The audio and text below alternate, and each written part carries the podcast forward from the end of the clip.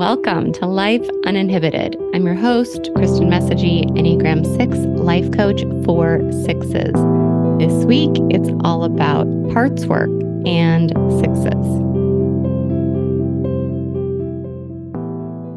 Hello, sixes. Welcome back. I'm so glad you are here. Today, we're going to be talking about parts, the various parts of six in a specific way let's get into it. So, I got a question through my website, and I love getting questions. I love getting requests. Please, if you have ideas for the podcast, things you want to hear about, send them to me. I absolutely love it. Okay, this question says, I'm curious if you could do a podcast episode focusing on the potential parts that might exist for Enneagram 6 with respect to IFS? Yes, I can, and I'm happy to. So, I'm going to get into what that is in just a minute. First, I want to say how fun this question was to get because specifically around the timing of it. My episode last week, where I talk about cowardice and faith, one of the things that I talked about in terms of creating um, an openness, right? More of a faithful posture is like an an openness to being aware of the synchronicities of life, things that sort of come together that are outside of our control that don't really make any sense whatsoever.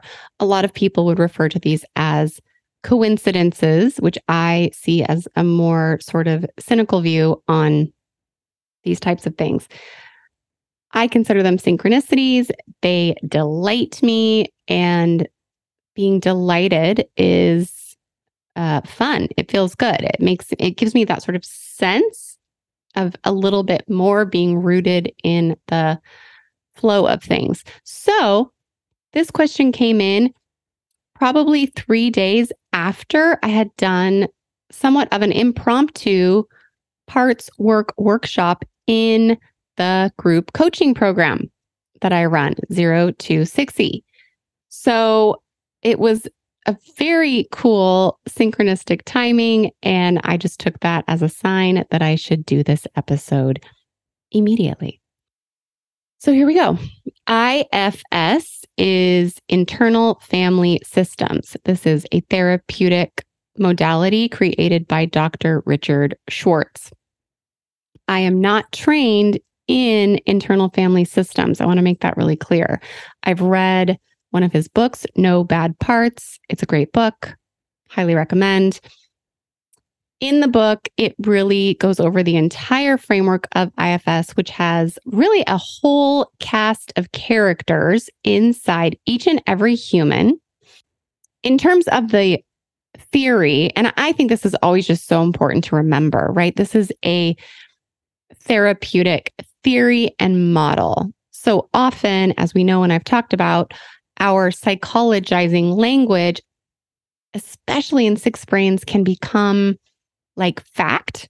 And that can just cause us a lot of potential issues. So I just always want to remind us to hold everything lightly and to remember that we are looking for and always using language to describe humaning. And sometimes that's really useful, and sometimes it's not, and sometimes it works for some people, sometimes it doesn't, etc., etc. So, as I'm talking about this, let's just remember this is a theory, a theoretical framework for helping people with trauma and feeling more whole in their lives and having more choice. Okay. In that framework, there's really this idea that there's a core self. And very early on in our childhood, there were there was this fracturing off from our core self and these characters personas inside developed all sort of in an effort to protect the core self and also to protect well gosh okay it's not so much to protect the core self it's to protect the wounded parts of us because the idea is that the core self can't be wounded. And really, I'm trying to take a whole theory and put it into like four sentences. At the end of the day, the idea is that these parts that formed to protect our wounded self are not as useful in our adult lives as if we are able to sort of understand these parts and work with them and sort of um, give them different new jobs in our life as sort of assigned by the core self that we all have. The core self is not wounded, cannot be wounded. It's it is in there. We don't tend to access it easily because we have all these parts of us running the show. This goes very, very well if we think of the framing that I've put forward around the Enneagram, right? The Enneagram are these personality adaptive strategies to keep the core self safe. So, very similar in that way. We have personality patterns, parts of us, adaptive strategies, all of these different framings are essentially saying that we've developed habits that we use. And at some point, all of these habits we realize are kind of maladaptive. They're not getting us the results we want in our lives. And we just have all these different ways and theories and modalities to help us understand those, uh, heal them. I, am saying heal kind of like, uh, yeah, I think that's what we're doing. So that we can access this core self. And I want to tell you what the qualities of the core self are insofar as internal family systems describe them because they're useful, they're great. They're qualities that many of us know that we would like to have more of in our lives. It's it's really things that we're sort of striving for, we're striving to get externally when this theory is saying we have these within us at our core. Our work is to access that core and then utilize these natural characteristics toward our own self, toward our own parts. And then that also helps us access those in terms of the larger world. Okay. If I butchered that, you know, I, I kind of butchered that. Let's just be honest, but hopefully I got the general idea out.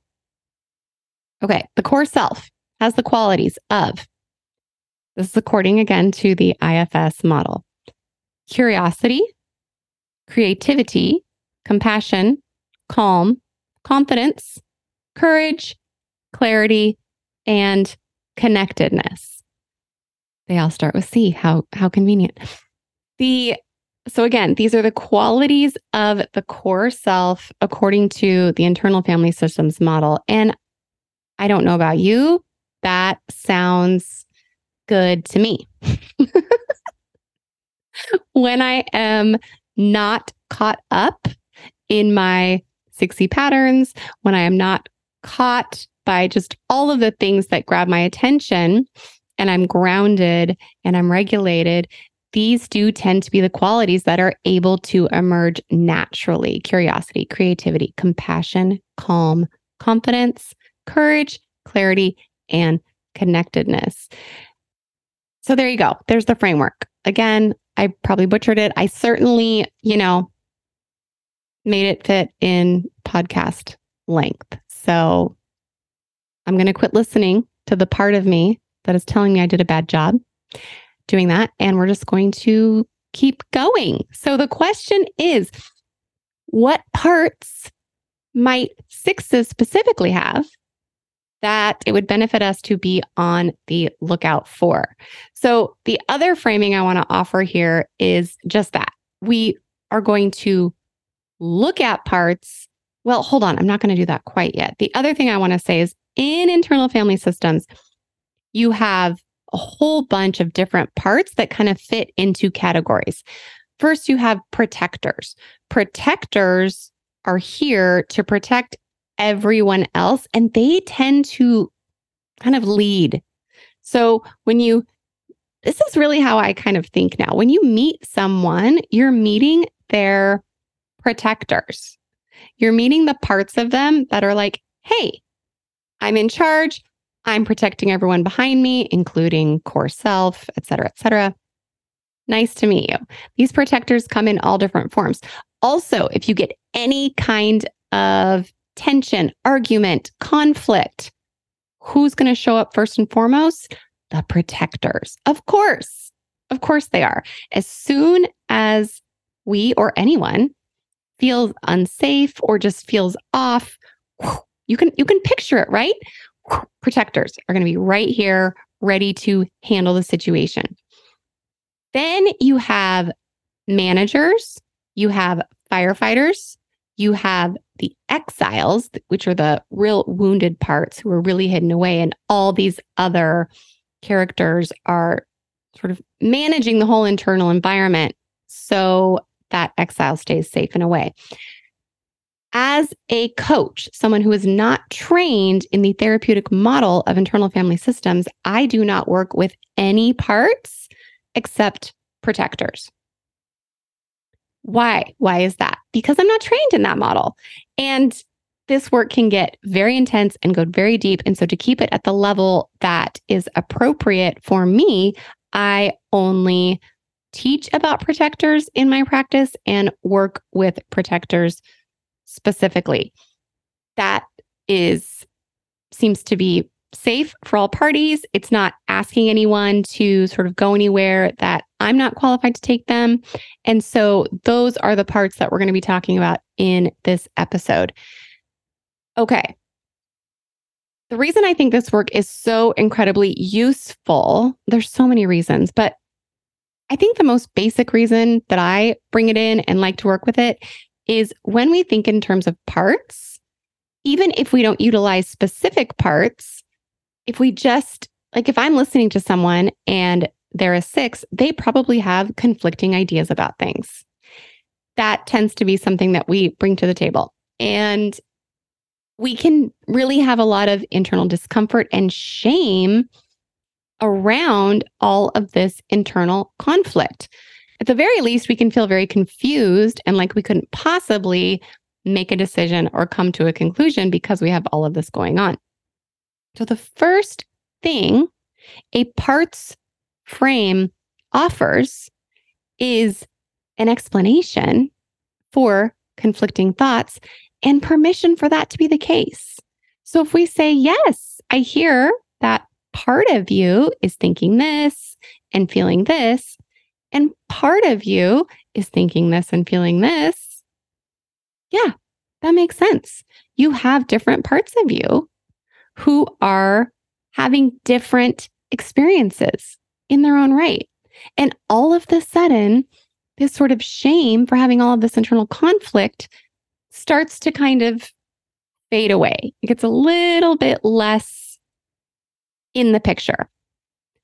Also, shame itself, a sort of inner witness that is really harsh to anything happening inside us, that in and of itself is a part.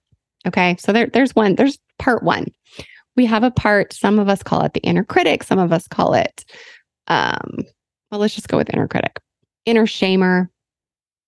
That part exists in all of us. Some of us have a couple different versions, but usually there's one main inner critic. And that you can start to see how this works. So we can have different stories going on, and then there can be a third part in there that's looking at that back and forth and judging it. This shouldn't be so hard for you. Why are you so confused? Why can't you just make a decision? That type of thing, that's a part. So there's one benefit. As soon as we start to even talk in terms of parts, it is an unshaming action because it's acknowledging, hey, this happens. This is real. This is everyone. Parts are different, but we all have parts. So, again, yes, this is just a theory, but we want to use theories and frameworks that, as soon as possible in the process, start to help us feel a little bit better. And one of the ways this does that is it unshames the whole setup. It says, yeah, this makes sense. There's lots of parts of you, there's lots of parts of me. Let's get to know them. Let's see what's happening there. The other benefit, particularly for sixes, is this is a way to start to get a little bit of distance from all of the conflicting thinking that occurs so naturally inside of us. As sixes, we want to find ways to get a little bit of distance from all of the thinking.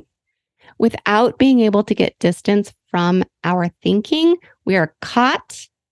And well, we just all know how that goes. Doesn't work too well for us. Okay, so we already have two benefits of an unshaming nature of the framework in and of itself. And as we start to recognize parts, it gives us a way to start to get some distance from all the automatic thinking that happens in our minds. Okay. If I think of more benefits along the way, I will say them, but let's get into it. Let's get into some parts. So, the other thing I want to say is that sixes ultimately want security, particularly in the form of support and guidance.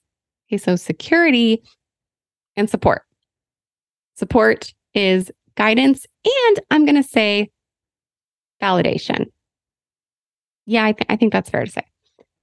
And we fear not having security and support slash guidance. And we, t- we want, we externalize that support and guidance. We externalize that security. We are looking for those things to come from outside of us.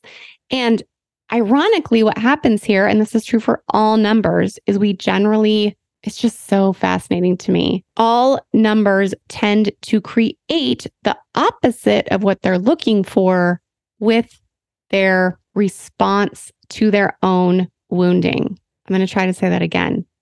All numbers tend to create the opposite of what they really desire by their response, their adaptive strategies to their own wounding. So, with sixes, what that looks like is we so badly are wanting the external world to help us feel safe, secure, uh, like we know what to think and do. And yet, when we're going to look at these protectors, we're going to see that they create often distance from others. They create the opposite of what we actually want. And it makes sense because they are in front of our selves and they're saying, we're not safe. And we're not going to let you, self, come out until we're sure that we're safe. However, that sort of defensive or possibly aggressive posture, which we're going to talk about, doesn't get us what we want, which is connection with others. I'm getting off too much on a rabbit hole here, other than maybe this is just my own fascination with how humans work. I mean, truly, I'm just like, my mind is boggled with how our protection, our self protection, so often keeps us from creating exactly the healing that we want. It's it's wild. It's wild. That here we are. Okay, if we consider what are the protectors? I'm not going to go through all the ones that we did in the workshop because I feel like I don't know, I just feel like that would be boring. I'm going to talk about a couple. So these are protector parts from the IFS framework. And then I'm going to talk about some that just I think are appropriate for sixes to consider for themselves. So we can look at, we can also look at parts in terms of how they move us in relation to others. some of us have protector parts that are aggressive. Okay, aggress aggression moves us toward other people. Not in like, you know, necessarily a good way, but it moves us toward people. Other parts are distancing. So they're going to move us away from people. And this is just good to know, especially if we rope in again, if we put Enneagram language on this, you'll often start to see all the ways that these things work together. So if you think of phobic and counterphobic behavior, you're going to see that as we sort of if we whoosh swing to the counterphobic side of the spectrum, you're going to get more of the aggressive protectors online. And as we move toward the quote phobic side of the spectrum, you're going to get more of the distancing protectors online. And of course, as we know, these things all happen on a spectrum. But if you notice more aggression, that's just it's just interesting to consider. I love, of course, again, my own nerding out and fascination here, how all these systems work together. Because of course, me as a practitioner, I'm always pulling from all these different systems and then using them in coaching with with real sixes. Okay. So, here are some aggressive protectors. An agitated, tense part. Critical, judgmental part. Guilt tripping part. Sarcastic, joking part. Ugh. Hyper rational, rigid part volcano blow up part, angry, furious part, controlling part. So those are some aggressive protectors. So you can see those parts show up to protect our inner selves, right? They there's nothing wrong with them. They make good sense. They're there for good reason. We just want to know how to work with them. We want to understand them. We want to be curious about like what what role are you playing in my life? Because they don't tend to get us what we actually want, which is safety and secure connection, et cetera, et cetera. Okay, now we're going to move on to some of the distancing parts. These are still just straight from IFS. Okay, I haven't gone into my own made up 60 parts yet. So some of the more distancing protectors. You can also just, I hope, just feel the difference in like what these aggressive protectors are doing and these distancing protectors. So anxious, worried, scared part. I think most sixes have this part. Your more phobic sixes are going to have this part more uh, in the forefront. Okay, workaholic, busy part. Addicted, numbing, OCD part, isolating, passive aggressive part, overactive, impulsive, busy part. This one, the PPPCT part, perfectionist, people pleasing, caretaking, faking good part. Oof, that one got some of us in the group. Uh, so many of these did fragmented, unfocused, overwhelmed, spacey part, dependent, weak, needy part, exhausted, tired, bored, defensive, guilty part, self focused part. Ugh, that last one got me. Okay, so there are some straight from IS, IFS protectors. You just want to notice if those resonate with you. Let's get into the 60 specific parts. All right. The number one part I think all sixes could be on the lookout for is literally the name of the podcast, Life Uninhibited. All sixes have an inner self inhibitor, the inhibitor part.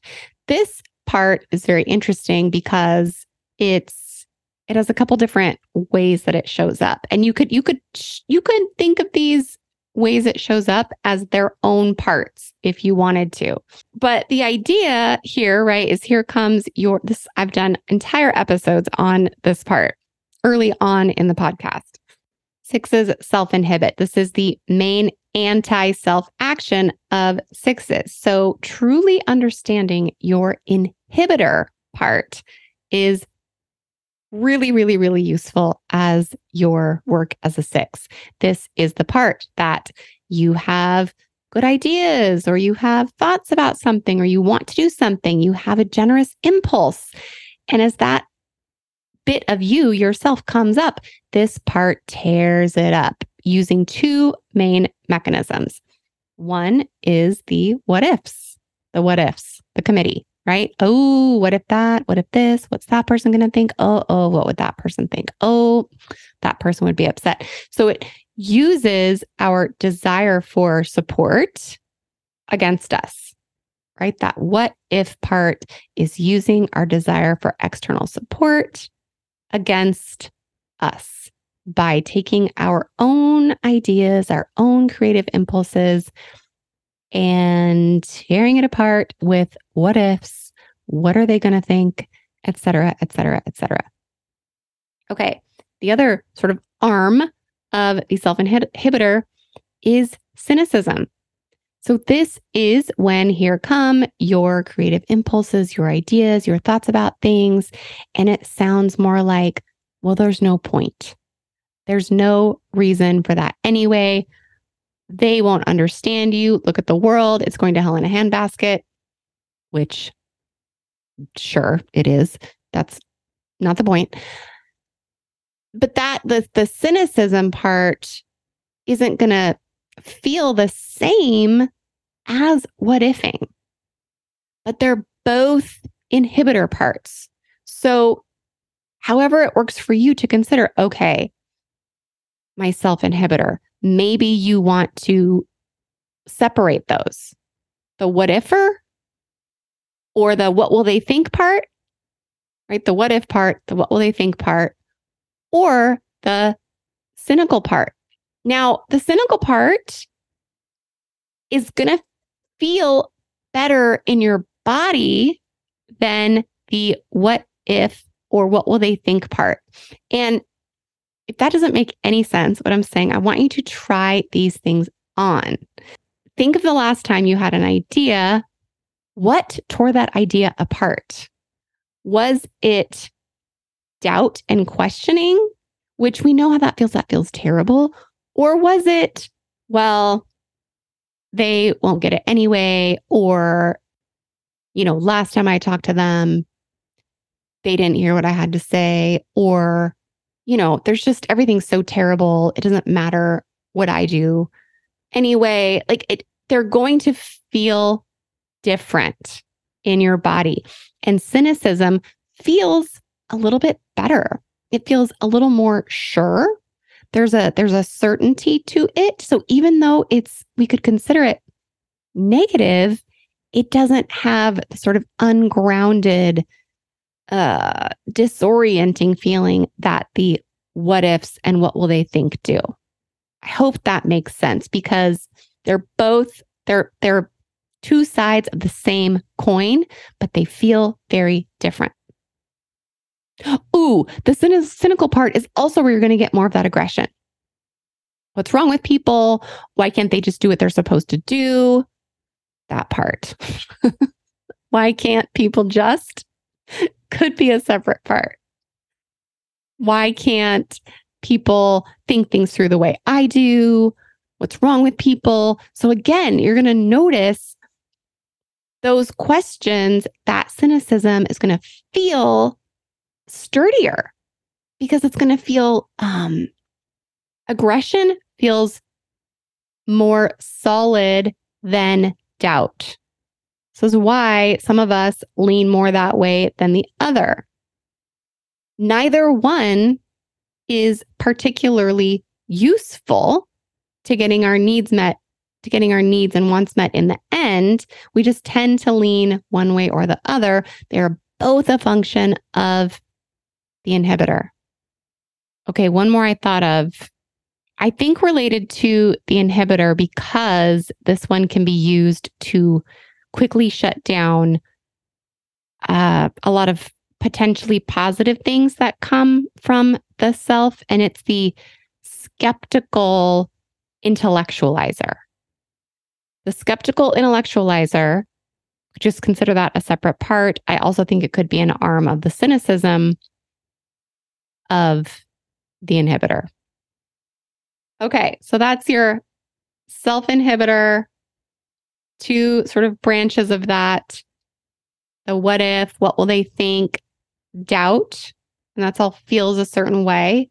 And then the other branch of that is the cynicism, the sort of simmering anger. Why don't they just? Which some of those were kind of covered in the parts I mentioned earlier, but you really just get the sort of sixy spin doing it this way. Okay. A couple other sixy specific parts. This one I just thought of after having this really wonderful conversation with a couple of my sixy friends. We are talking about sixy things like we do. And I was like, oh, this is a part. Okay, this is the inject uncertainty part. And this masquerades often as curiosity, which is one of the tenets of the core self. But this is not curiosity. This is not what I'm talking about.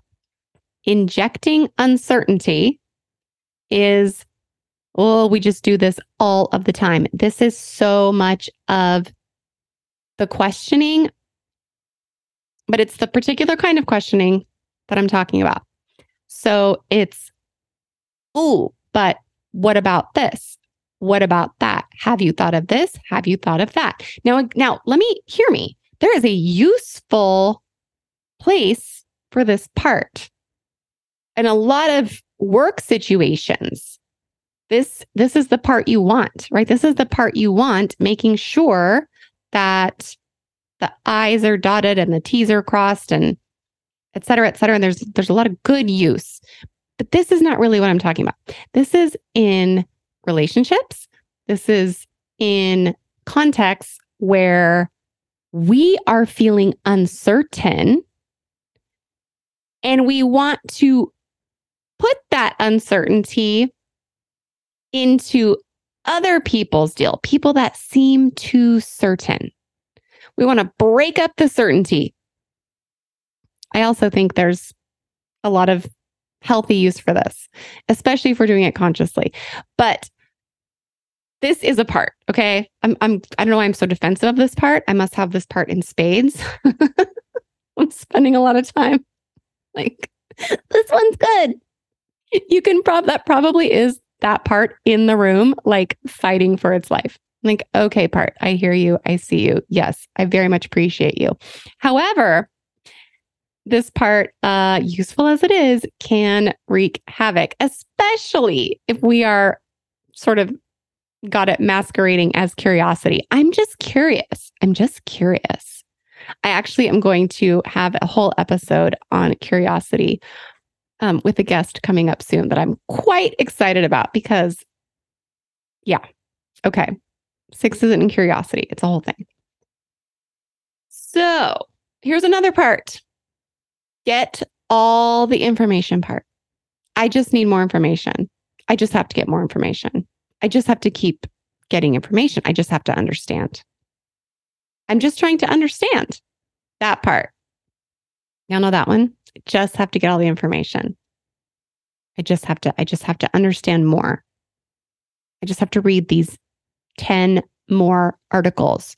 I just have to look at this 16 more different perspectives before I can actually know what I think or feel about something or can actually make a decision. So those are your sixy specific parts added into the beginning parts that came straight from IFS. So as you start to see yourself more clearly as uh, this is like so much of the whole entire framing of my philosophies, what I'm trying to help do with this podcast, what I think is missing in the world of the Enneagram is consciously working with how we see what we see. What is the attitude? What is the heart that we bring to seeing ourselves with more clarity? Do we let the automatic parts that will come up and judge ourselves for being imperfect because we have parts of us that think our imperfection what does it do? We have parts that think our imperfection put us at risk of losing support. We have parts that think, uh oh, you better get your crap together or you're going to be alone. Right? That's that's the part. So we don't want to listen. We don't want to let that part. That's another part. What do we call that part? I don't know, but no, that's in there too. We don't want to listen to that part. We want to say, "Oh, yep, I I see I see my own judgment of myself. I see that part and I get it. I get why that part's there, right? We don't want to do anything to harm our own security by like being a human or anything. So we want to craft a part intentionally, or we could say access our core self intentionally, whatever language works for you. But we really want to develop or access a sense of ourselves, seeing our parts with, at the very least, neutral acceptance. Like, yep, there I am. Yep, I see that. Obviously, I have a more, uh, I don't know, kind of lofty and loving idea around how we could see ourselves. But let's be realistic. And if that isn't a muscle that we have access to, if those aren't emotions that we really can sink into, like loving acceptance of what is, well, we don't, that's fine. That's totally fine. We can whoop, kind of come back to, yep, there I am. And then we can consider there I am, and that's okay. I make sense. Yep, that happened. I see that part. I understand that part's there for a reason. That makes sense. That level of neutral acceptance is wonderful and so much mm, lighter than being cruel to ourselves and we don't have to go all the way to, you know, mushy gushy. Hey, I'm so glad you're here part that's making my life really difficult. Like, we don't have to do that. So don't hold that as something you have to do either. Really, neutral acceptance of all of you is, I, I would say, a goal. Letting what's there be there. And that's it. And that's okay. And that makes sense. Of course, that part's there. Of course, that's showing up. Of course, such and thus is happening. Of course, I'm doubting myself. Of course, I'm feeling cynical about that. That all makes sense. And that all feels a lot safer than, you know, kind of cracking open ourselves and letting our true core self step out into the world. That is a journey. That is sort of the lifelong journey that we're all doing here. Okay. I hope this was helpful framing for you. I love the question so much. Thank you for asking it. And this is also a little bit of a taste of some of what we do in coaching. You know, when I'm coaching someone, I really am using my instincts to bring forth whatever tool seems to be the most useful in the moment. And parts work is definitely one of the tools that I use a lot in terms of helping sixes generate the framing about their whole deal that seems to be a little more useful for them, then of course, what our various parts or our brains, however you want to talk about it, offers automatically. So I hope this was useful and helpful to you. And of course, if you want to get my help with this work, I would absolutely love it. You can reach out to me on my website and we can talk about if group or one on one is a better fit for you. All right. Have a great week, everyone, and I will talk to you soon.